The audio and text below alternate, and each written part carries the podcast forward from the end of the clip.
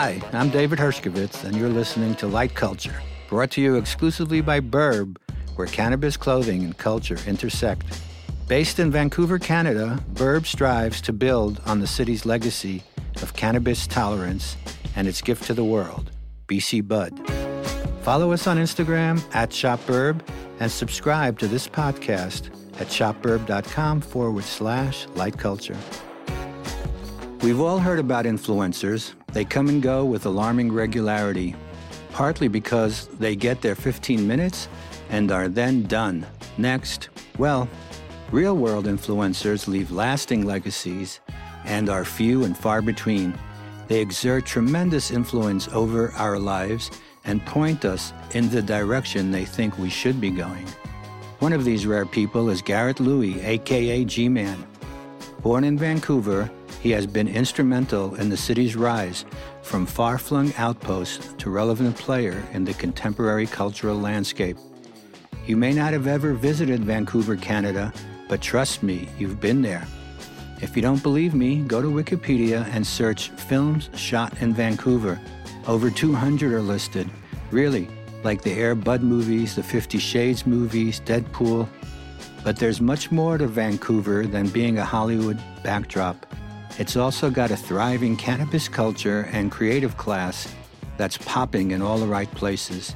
G Man was there from the beginning, making his passion for skateboarding, streetwear, music, and the arts the central pillar of a brand strategy that has made him one of the city's most successful entrepreneurs.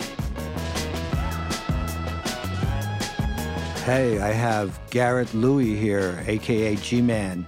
Vancouver's number one fashion and culture entrepreneur.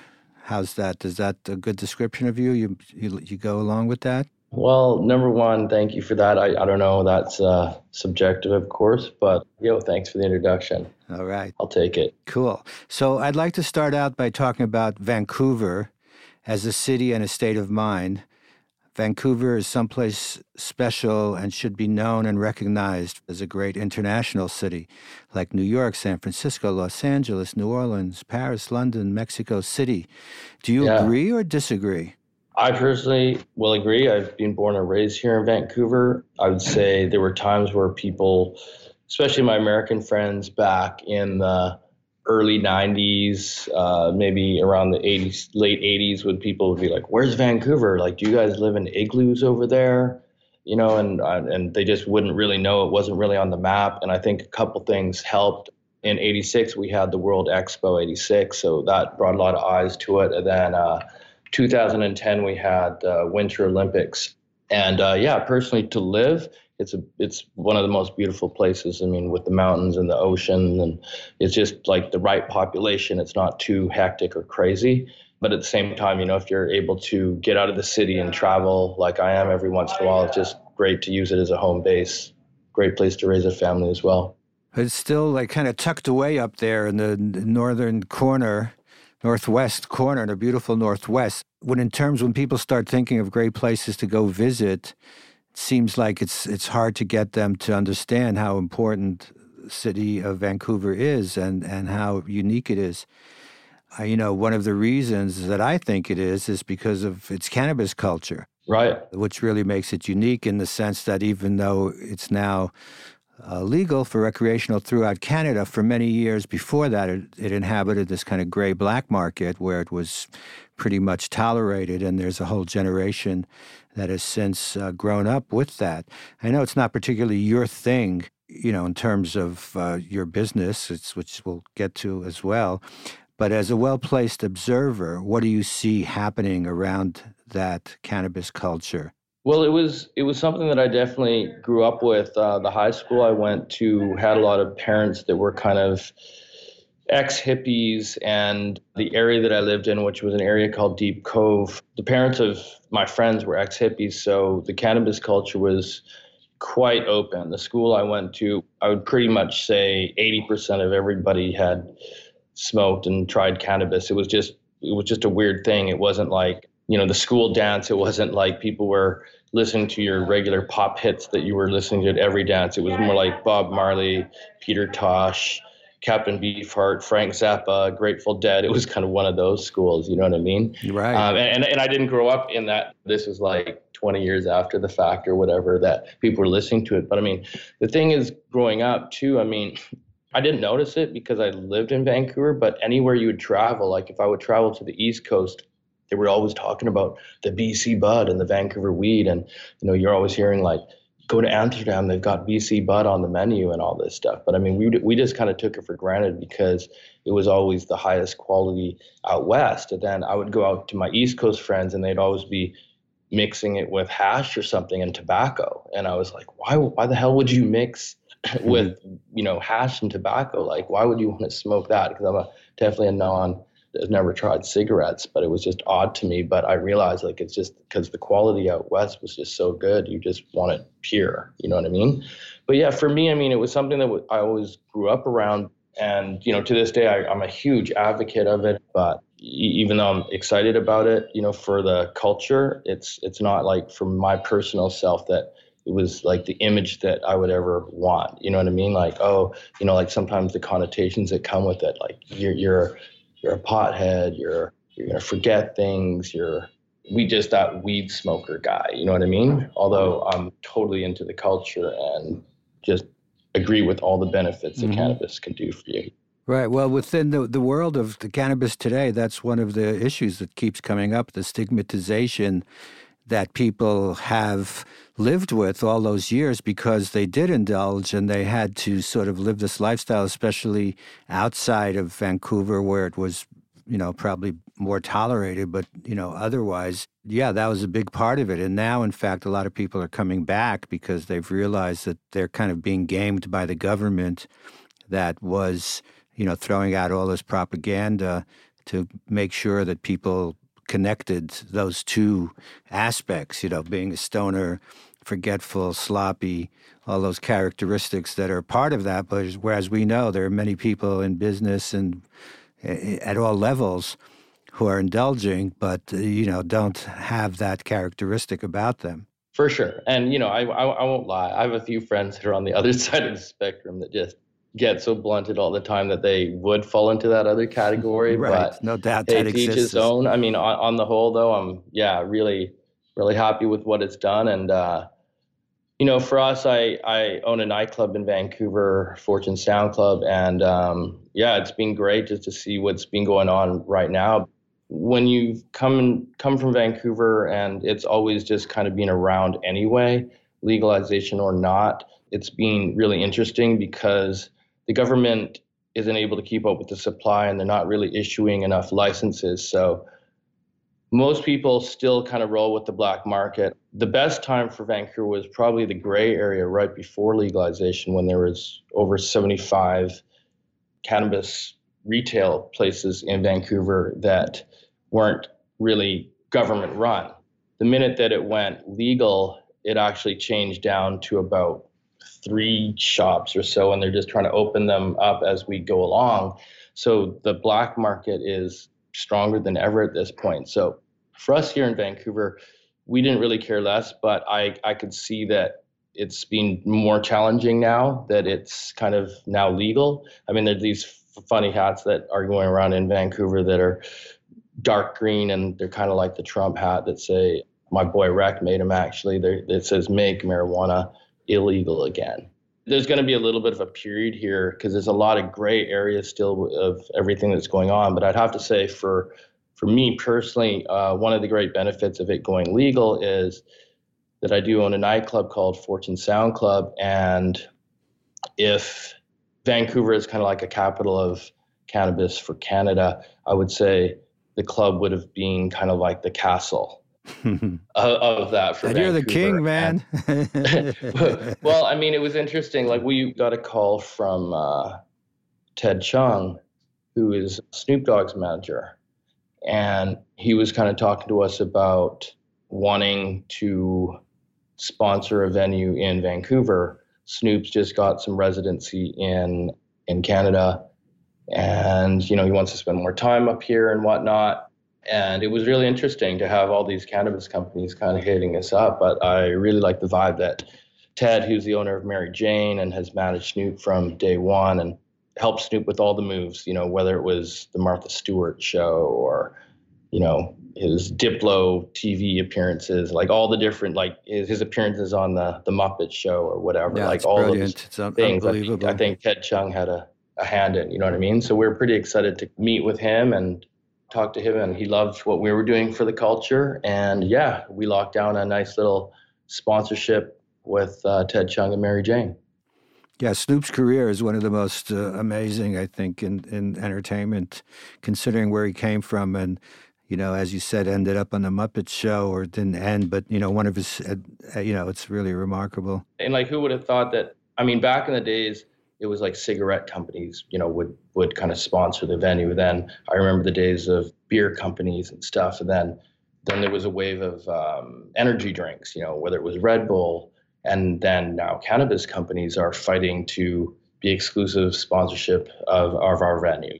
And, and what I liked about it with Ted, I mean, it wasn't like, hey, let's get as much money as we can from the highest bidder. But what I liked about the Merry Jane deal for us is I was talking about how, you know, our club's in Chinatown, which is an area that my family used to frequent and uh, kind of turned for the worse at times. Now it's kind of coming back. And there was these pictures of Chinatown with crazy neon lights at one time. It almost looked like a Las Vegas strip with all these old school Chinese neon lights. And I was telling Ted the story and he was like, well, look, man, like I love that. Like I'm going to contribute to this neon sign. Like this is something that we want to help you guys with. And and with that deal also came big events that we could bring to our venue. For example, we've had uh, like Snoop Dogg. You know, Snoop Dogg's on tour. Snoop Dogg, yep, we're doing a DJ set at the venue. You know, that's something that with a venue our size, which is about the capacity of around 450, it's something that you can't bring. You know what I mean? Or you'd have to charge like $100 per ticket. This is something that we can do or even offer to the people for free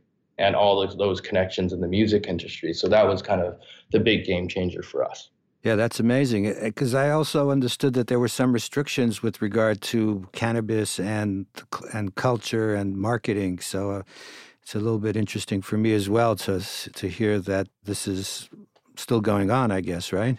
Yeah, I mean, to be honest, we did a big Cypress Hill event. So Cypress Hill performed at the club for free you know, like that's a hundred thousand dollar show. You know, like these guys are filling stadiums. Like imagine we're able to throw a free concert at Fortune, you know, for 450 people.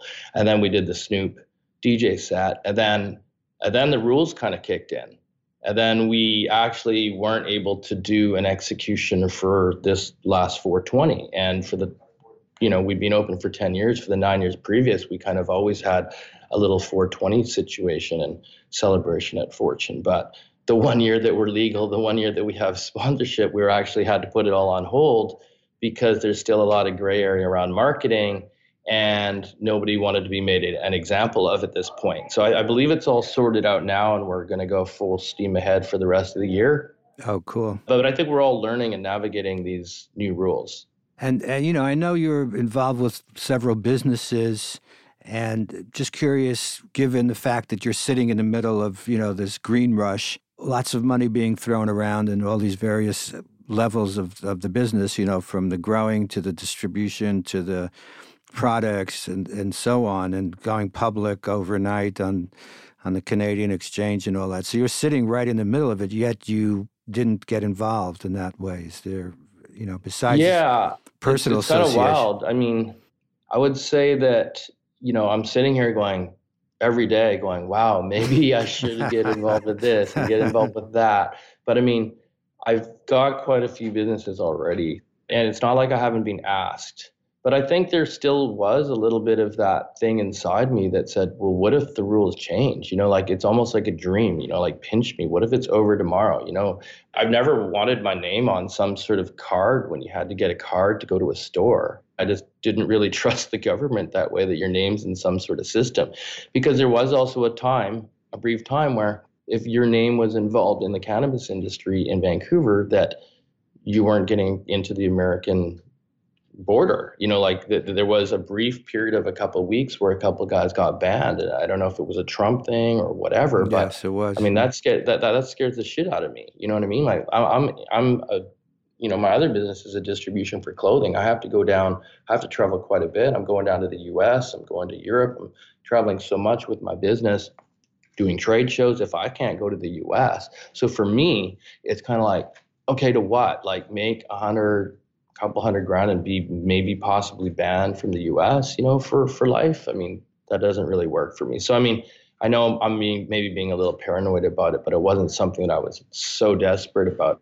Maybe as things lax up, but I'm, I'm also like not trying to get into something that I'm not fully, fully 100% understanding of the whole business. It's not something that I'm, you know, I understand the business for to a point, but I'm not like in that business. I work well with businesses that I, I know fully 360 degrees with everything about it. Mm-hmm. Well, as uh, I, I, read somewhere something you were saying about how the club industry had changed, because I know you had nights before you had your club, and you've been doing parties and DJing mm-hmm. with your partner Risk, and yeah. uh, you know, which is a whole other world. But at some point, you realized that it wasn't so much about the music, and and it became part of the experience, and you kind of shifted gears around that which I want to hear about. But it is thinking, still sticking with this cannabis for a minute because I'm curious yeah. as as this kind of a person who sees change coming and understands that you have to respond to it. What would you recommend or advise someone who is looking into the cannabis green rush? What would you tell them direction that you think would be the most interesting, you know, culturally and you know with a financial potential as well? I, I think if you're trying to get into it now, like I'm not sure if you're a little late to the party. Like that's that's what I'm unsure about. You know, like a lot of people have been kind of working on this for many years. I've visited quite a few labs and um, seen the setups already. Like it's it's pretty on point stuff. We're talking surgical uniforms and mm-hmm very scientific stuff going on. Like it's pretty on point. And then you're hearing this backstory of corporations coming in and that they're going to be the ones really owning all the back end stuff. And, and, you know, anyone that's been going for these shop licenses and whatnot has been working on this and spending lots and lots of money for a couple years. I think you need some sort of experience to get into all of this. And I don't know if it's just somebody kind of just trying to get into it. I would say that someone that's trying to get into it would have should be coming from some industry already, whether it's retail or the cannabis back and and getting into it that way. You know what I mean? I, I, I wouldn't go into it blindly for sure. Mm-hmm. Yeah, I'm wondering as you're speaking, because I'm thinking back to your earlier comments about going to that hippie school in high school and listening to the 60s music, but moving from that into the skate scene, right? Is that, do I understand is that what happened with you? So you got into the skate scene, which is very much a rejection of all of that kind of music and lifestyle and politics and everything else. Yeah, well, punk. I mean, I started I started out before the skate scene. I think it went from that into punk rock, but so it was kind of reggae and punk rock, and then punk rock kind of moved into the skate scene, and it kind of crossed over when you know bands like it got kind of harder, but bands like Anthrax would kind of cross over and do tours with Public Enemy. And then you'd see Rick Rubin, who kind of crossed over rock with the Beastie Boys and Run DMC. So kind of right at that level is kind of when I got more into rap music and it was and and skateboarding. It was at that time it was really a mode of transportation as well for me back then, and uh, just the way the roads were built. You know, you'd skateboard everywhere that kind of got me launched into the skateboarding. And then where I live, we're not too far from a mountain and that kind of led me into snowboarding and snowboarding and skateboarding is very aligned. You know i wasn't didn't live that far from the base of uh, a snowboard mountain too. Well I, I, think it's aligned in in what you the actual you know sitting on a board but they're very different at the same time aren't they? Because i always associated skateboarding as a very urban thing especially city skate you know where you claim the streets you go up and down on curbs you do you know, all those street moves. Whereas, you know, then you go up to nature in the mountains. I know obviously people do them both, but I always find them to be very different cultures at the same time. The one thing is, you know, up up here in Canada, we're very seasonal. You know, you have your winter, spring, summer, fall. So, come time the winter, you're not really skateboarding so much. It's pretty wet at times. So, you kind of learn to snowboard. We have three local mountains right around Vancouver within 20 minute drive, and then you have Whistler which is an hour and a half drive, Whistler and Blackcomb, and that's probably one of the biggest and best mountains in North America. Yeah, legendary. So yeah, not not everyone snowboards. It's kind of an expensive thing. You know, you need a board, you need the boots, you need the outerwear, you need a ticket to get up. But I'd say every skateboarder I know can snowboard really, really well. Like to them, it's like falling on snow is no big deal. Not every snowboarder can skateboard, mind you. Mm-hmm. So yeah, so it's better to start as a skater. I personally think for me, my whole lifestyle, whether I'm, you know, skating now or not, which I'm not really so much, although we have an international Go Skateboard Day. It's a global thing. Um, we do a big event every year where we get, you know, a thousand to two thousand skateboarders that take over the city. This is something that we started. We tagged on to this International Go Skateboard Day, but we made it really big in Vancouver and um, you know i will be skateboarding in that. It's it's absolutely a dream come true for skateboarders. You kind of start at one place and then everyone mobs the street. Like you can picture a couple thousand people and the rolling thunder of the sound of that going from stop to stop. And the cops actually kind of protect the, the squad so they're like blocking traffic for you wow, in a way. That's awesome. it's like yeah. normally you're getting tickets from the cops. Normally you're getting busted and security guards are busting you but you're going from spot to spot hitting these tricks and ledges at certain sk- legendary skate spots in Vancouver with the cops escorting you. So it's a very legendary day in Vancouver. That's sweet. So that's what I'm talking about. Like with Vancouver, it's it's so progressive and. Uh, you know, in terms of how the, the, the, city works, the politics, the, the community, in a way that you know we have to envy. Uh, given you know, still here in New York, where I am, where they still can't pass any kind of uh, legislation for cannabis, they just failed again in this recent legislature. And, you know, in general, overall, I mean, Canada as a country looming large and to our north now is like an escape hatch, like almost in the way that this it was once upon a time for Americans, you know, who helped start a lot of the culture that is there from what I've been hearing anyway. But to think about that as as a haven for the world, in fact. I mean, because so much of the rest of the world is really moving in a different direction right now. Yeah, I mean, when you think about the benefits, and, and I mean, you go into not just cannabis, but if you want to even go deeper into other things, like there's there's a lot of st- like psilocybins or something that can help depression and stuff. So I mean, like there's a whole political background and you know about the negative overtones that certain governments have put on this sort of stuff. You know what I mean? And then yet they regulate stuff like uh, opioids. You know? Yeah. I, that that that I don't understand. You know, like we know that helping veterans with PTSD, yeah. PTSD, PTSD, uh, that they're able to get off a lot of these pills and turn to cannabis instead.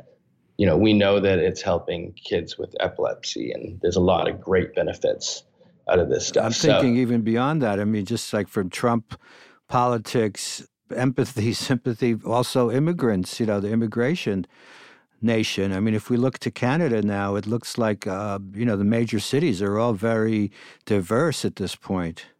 I mean, with, and also sure. you have Drake and you have the Raptors. Yeah, that's one thing. I mean, we talk about Vancouver as such a beautiful place to be, but I mean, and and I'll say hands down, definitely one of the top places in the world. You know, I travel the world and look at like where would be cool to live outside of Vancouver, and so far Vancouver's it. You know, like you go to Copenhagen, like this is kind of kind of a fresh little place, and New York's an awesome city as well. Definitely would be up there in my top three. Um, but Toronto right now is on fire. You know what I mean? Like with Drake and what he's done for the music scene. They say that he's affected the economy by 5% out there in Toronto putting the CN Tower on his album, what he's done, and, and the Raptors. Like Toronto's on this wave right now, which is yeah. amazing. You know, I have a lot of friends in Toronto, and you know, we have a lot of love for for Toronto as well. Well, Vancouver used to have a basketball team, right? We did, yeah. Um, called the Vancouver Grizzlies. I it was the same time as the Raptors when they started. So I mean, I want to say it was what 23, 25 years ago. I, I was able to catch some of those first games in the first couple seasons and got to see Michael Jordan slam dunk on the, you know, I mean, it was it was kind of like you went to go see the other players, you know, like Kevin Durant, um, Michael Jordan, Shaq. You know, these are some of the legends that we got to see because Vancouver Grizzlies weren't that hot back then. They were definitely one of the worst teams, which is why it also didn't survive. And it was weird because, you know, Vancouver was always a hockey town. I mean, Canada is yeah. kind of known as that, and when the Grizzlies did come. It was, it was kind of weird the first couple seasons because no offense to Vancouver, like it's just we didn't have a basketball team, so people were kind of going for the show and the amusement of it. I don't think people really understood the play, all the players, the moves, the whole actual game so much. It was more like, oh, there's the mascot and he's throwing out T-shirts at the halftime. Like it was definitely a fun time. I think we'd be more ready for it now. At that time too, the Vancouver Canucks weren't doing so hot, so both arenas weren't really selling out so much. But you know, Vancouver's changed a lot in the last 25 years. Yeah. So what is it that's changed most, and and what do you miss? I mean, there's definitely a lot more uh, of an Asian population coming in. I mean, that's one thing that people will say when they come to Vancouver, like, "Wow, there's a lot of Asians here," and you know, there's a lot of migration from China, Hong Kong to Vancouver, and you can understand why. I mean, when you're in Hong Kong and paying a million point five for like a tiny apartment, and then you can get like a little house or a little bit of home and the and and uh, you know some nice fresh air and the beauty that we have here. Not to mention all the restaurants and the food. I mean, you can pretty much eat any type of cuisine here, Asian or other, and it could be the top caliber of its type. But with that brings money. You know, with that comes a lot of money and a lot a lot more you know, I wouldn't say, I mean, yeah, of course it's going to be busy. Like every city's busier in the last 25 years. But I mean, I would still say Vancouver's not too crazy of a city. Like when you're getting around and driving, it's not like you're stuck in traffic jams for hours and hours. You know what I mean? In my experience, because I've been coming several times in, in the last few months, it, it's it's eh, almost in a perfect state in some ways because it's you know we call gentrification. You know, I don't like gentrification, but there's a lot of like you say Chinatown. There's gentrification, but it needs it also to some level. The, the problem is with gentrification is it never it doesn't stop, and then it tips over and it turns into something way beyond what anybody was really. Uh, you know, felt comfortable with. And if you look at downtown right now, by the you know, where a lot of those convention center and those buildings all seem to be, and you know, nobody really wants to be there. The place is empty. For sure. I mean, I would say the biggest complaint that locals would have is that they just won't really be able to afford a house in Vancouver. Like that's probably the hottest topic for you know a lot of the staff that we have or that, that you talk to or anybody it's just really hard for someone to think like one day i'm going to own a home or a place in vancouver. A lot of people are moving out but now like outside of vancouver like maybe whether it's 45 minutes outside or whether it's an hour a half hour outside um, it just and i think that's fairly natural like so a lot of these suburbs are becoming pretty cool too like they're having their own little communities going on as well. But i think the the housing price in Vancouver and the rentals and whatnot would probably be the hottest topic if you came here talking to any young Vancouverite. Understood. Yeah, that seems to be global as well. And, you know, in most major cities, that's part of what's happening. In New York, that's happened. And, uh, you know, from my perspective, some of that is really good because it's it's pushed the scene outside of just you know the center of the city or downtown where it was for so many years. So then it went to Brooklyn, and then it went out to Queens, and so it just spread things out a lot more. Go yeah. to places where there's room, where there's warehouses that can be converted. Because I understand that's how you got into the game originally as well. But even before that, I, w- I would like to start uh, a conversation about fashion and streetwear sure. because one of the areas I'm most interested in is when things start underground and then they become into the mainstream. And so watching right. that process, which is, you know, almost like gentrification is sort of like what happens when when a place that gets discovered or some something happens that uh, creates a lot of interest. And streetwear is definitely something like that because, as I recall, because I was very much a part of that at, at Paper, uh, because a lot of those brands were very much uh, in, in sync with us culturally, mm. and we would all be interested in the same things, and and we would wind up in the same places, and one of them being in San Diego. Uh, when I saw the ASR show, which was the big sportswear show, huge, you know, thousands of booths, you know, people like doing business all day long. And then there was this other little group called 432F, which was all these new brands like Stussy and, and Shepard Fairey was there and Futura. And I just remember uh, Rick Klotz, which is someone uh, from Fresh Jive that I know is uh, someone important in your life as well. So yeah, so let's take a, a, trip back in time to sort of how this whole thing opened your eyes, and you know, take it from there. Yeah. So my father, Nick Louie, was a sales rep in the fashion world. I mean, at this time, he was doing you know suits and ties and stuff that I could really give two shits about when I was 16 year olds into punk rock and skateboarding. Um, my parents were divorced, so he would be on the road a lot, and I was living with my mom. And he was trying to get his rep agency going, and he only had two staff. It wasn't a big thing. And you know, one day he kind of asked me if I could pick up a couple guys from the airport. I was 18 at the time, and so I put on a suit and tie, picking up his owners of a brand, like his suppliers, um, from the airport. And these guys were, I didn't know it at the time. I was all kind of ready to take them to shops and all dressed up and whatnot. But at the end of the day, I picked up these guys and they were super cool. They had long surfer hair. They weren't dressed in a suit. They were dressed in like t-shirts and shorts and and their names were Chip and Pepper. And these guys ended up doing a $10 million brand in Canada at the time which was a lot of money for a surf. It was kind of like a fake surf brand out of Canada. Because I'd say fake because we don't really have a lot of surf here. We have it right. on the farthest west coast, the farthest east coast. Yeah, I ended up hanging out with these guys, meeting them, and doing a little trade show in Vancouver, like selling it for them. And we had a lot of success. Never been out of Vancouver in my life before, with my only dream to go down to California one day to check it out, you know, coming from the skateboard scene, it was like, got to see what California is all about. And they flew me to Toronto and Montreal. I did the trade shows for them there, ended up being their number one salesperson. So I kind of got pushed into this game. It wasn't like I was trying to work there. Well, you were too good. Them, but I, I just became friends. Yeah, I just became friends with these guys. And it was kind of natural, like me selling this sort of stuff. So one day they wanted to break into the USA, into the US market, which is always really hard for a Canadian brand, especially at that time.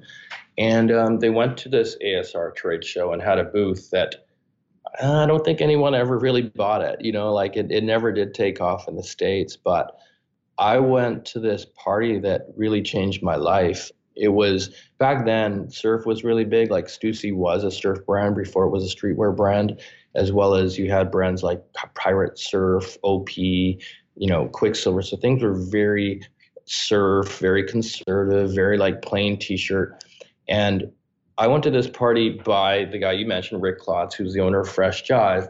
I didn't know it at the time, but this party was life changing for me because he was Delicious Vinyl's art director. So if you look on the back of certain album covers like The Pharcyde, the brand new heavies, um, the House of Pain. It some of the some of the artwork might even say, "Hey, designed by Rick Klotz, Fresh Jive Graphics." And at this party, you know, not really being out in Vancouver too much, I saw these guys two years before they got big, or Del the Funky Homo Sapien was there, and dudes with dreadlocks and baggy streetwear clothing and crazy bold graphics.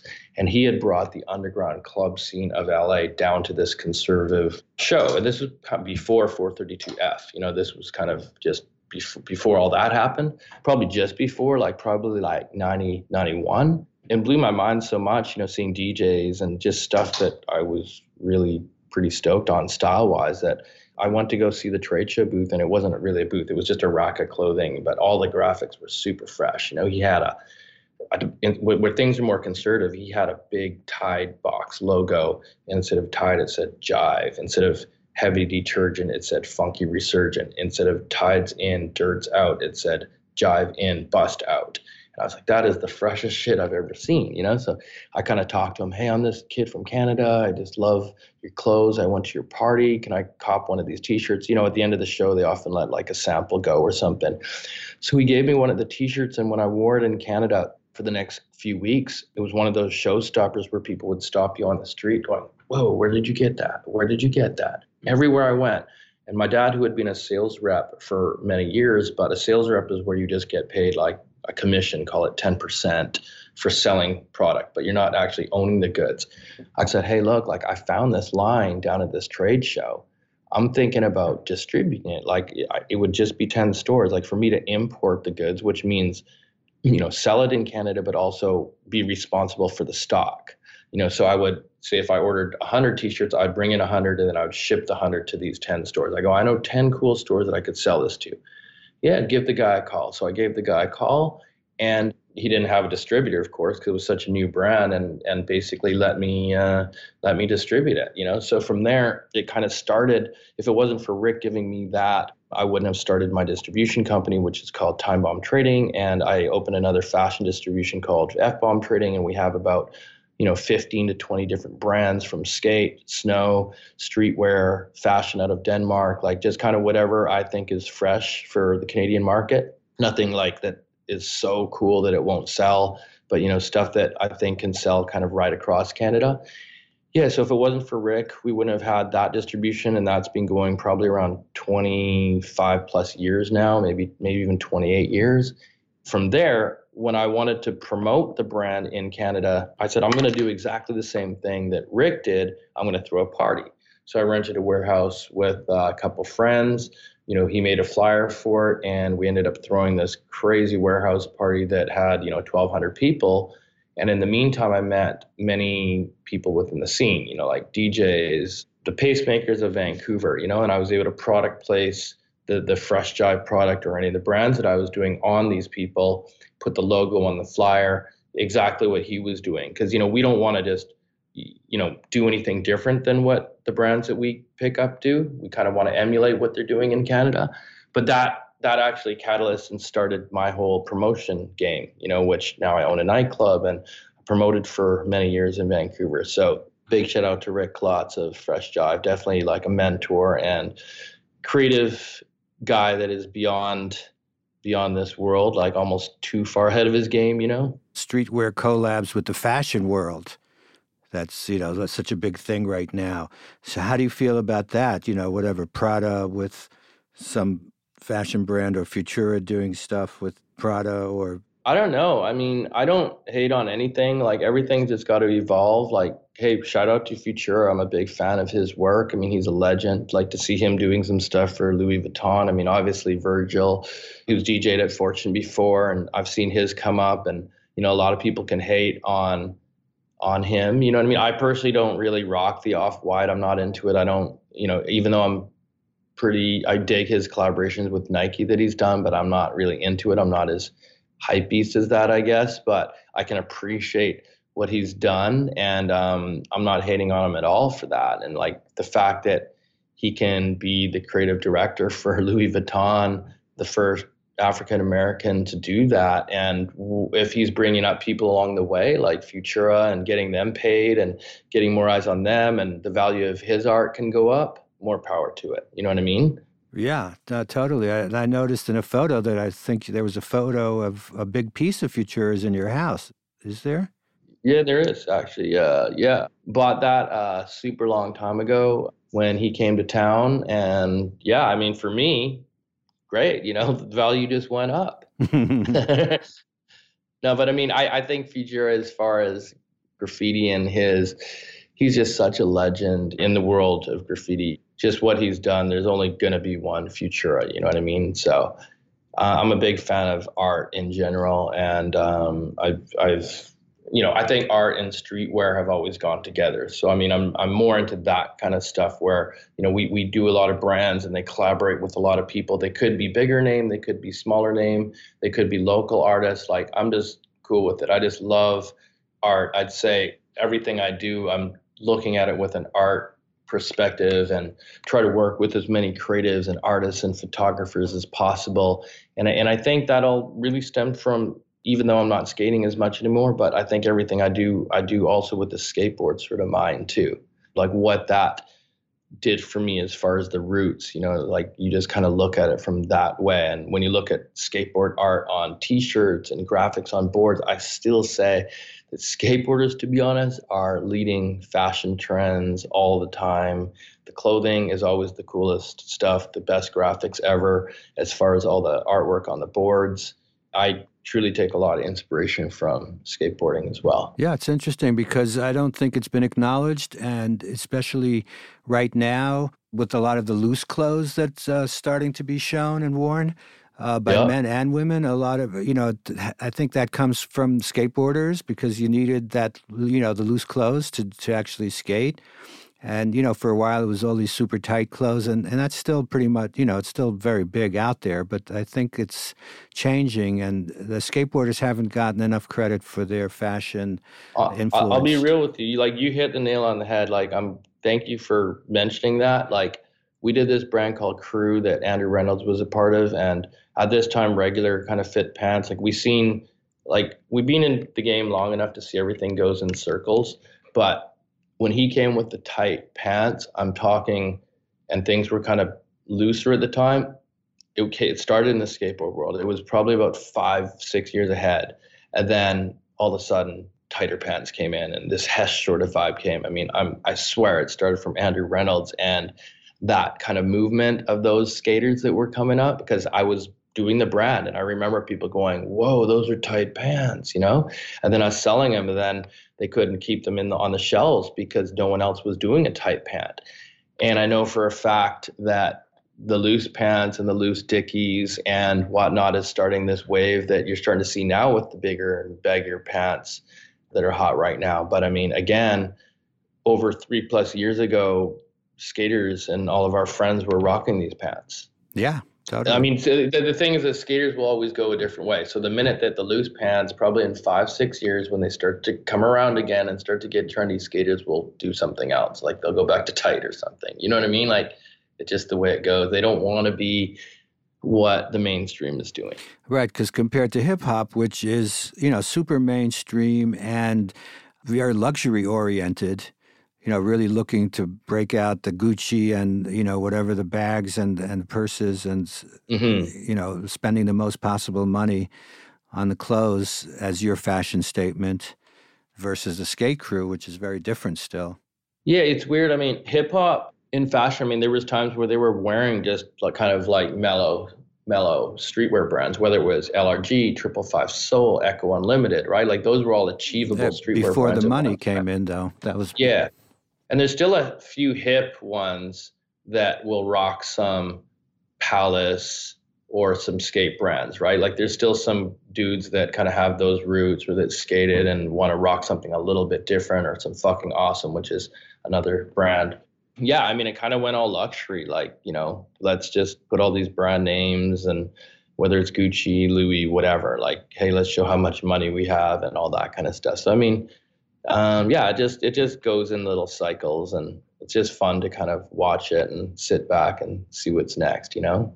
Well, yeah. One other thing that I, I want to touch on before I let you go is the supreme madness. Is that anything anyone have imagined or foreseen? And you know what ha- what impact has that had on everything?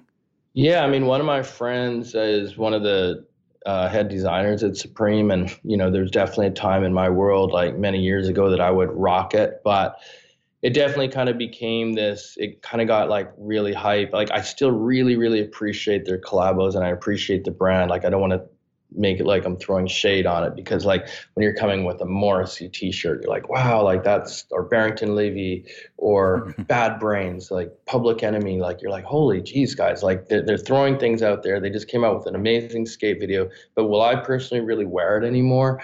Probably not. You know, like maybe I've grown out of that. I find, you know, for my travels, like it's pretty much you'll see it in Japan as resale in, all these resale stores, and it's kind of become this thing where people are lining up for it. And you know, I mean, it started out as a skate brand, you know, right? Like that's really the roots of it. But just the kind of crowd that's wearing it now, and more that they're into it for the hype or the resale value, it is a little bit of a turnoff for me.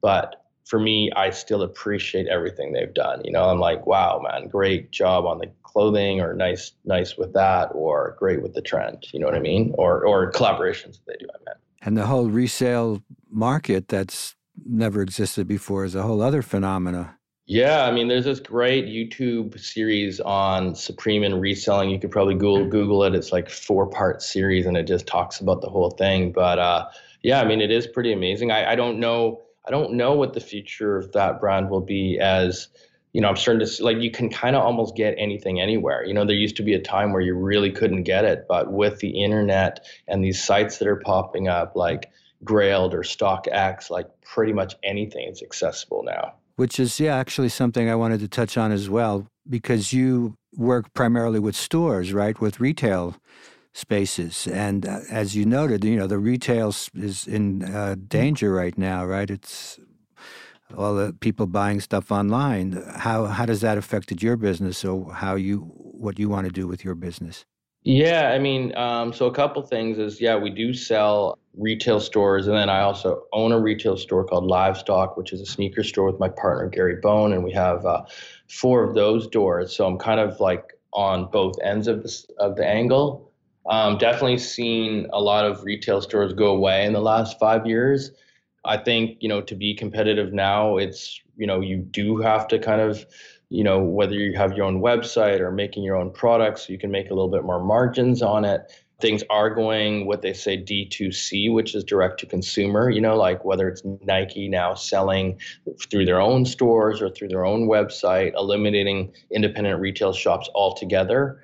And it is very convenient to buy online. So I don't know what the future future of retail is. I think survival of the fittest, you know, the strong are going to survive. You definitely have to offer an experience. You have to offer amazing customer service and a little bit of a point of difference to have people coming to your store. So it's not like that retail stores will go away altogether, but if there were you know 10 sneaker shops in your city maybe there's going to be the top three. So those top three will really survive and strive and do really well.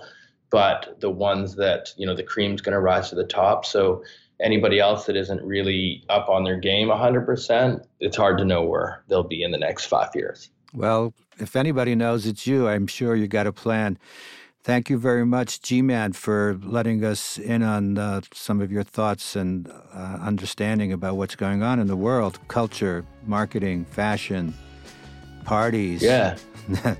Thank you guys for having me. Really appreciate it. Take care.